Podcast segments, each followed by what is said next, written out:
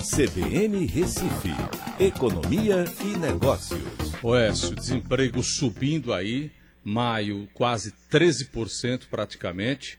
Uh, o país perde aí quase 8 milhões de postos de trabalho. Essa pandemia está virada no cão, hein, Écio? Boa tarde. Boa tarde, Aldo. Boa tarde, ouvintes da CBN. Realmente, a PNAD, ela pega sempre trimestres, né? Então, são os trimestres móveis finalizados aí sempre em determinado mês. E aí essa daí pega, na minha opinião, o pior da crise, né? Porque pega março, abril e maio. Né? Então, quando você vê é o, a parte principal dessa pandemia, onde as atividades estavam freando fortemente, o apoio social ainda não estava chegando, né? Aí isso representa mais ou menos, na minha opinião, como já disse, sendo otimista novamente, viu, o fundo do poço. Né? Mas realmente são 7,8 milhões de pós-trabalho que foram perdidos. Aí por que esse número é tão alto? Porque aí tem o emprego formal e o informal, tá certo? E o informal foi um peso é, muito maior, né? onde, inclusive, o número de pessoas é, que estavam é, se declarando trabalhadores informais caiu. Né? Essa é uma situação totalmente atípica, mas de uma situação muito recessiva como essa.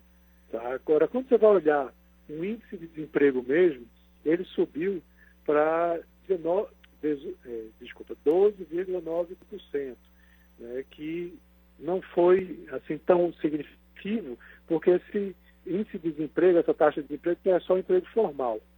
É, número pior que esse foi de março de 2018, não tão distante lá atrás, tá certo?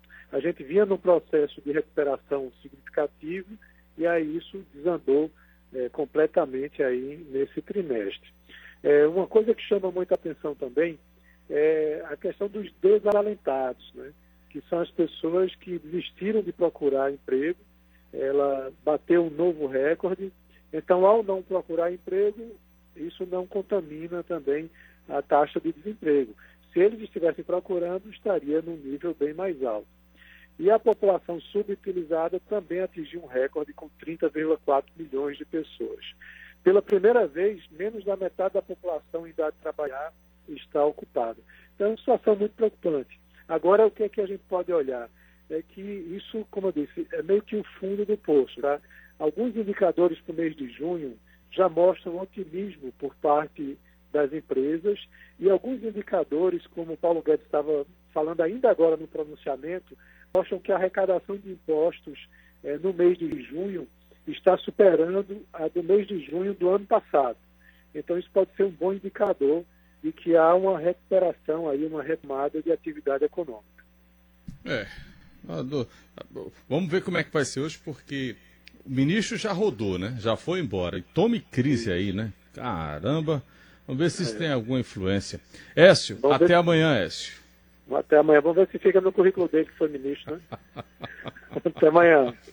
Até amanhã.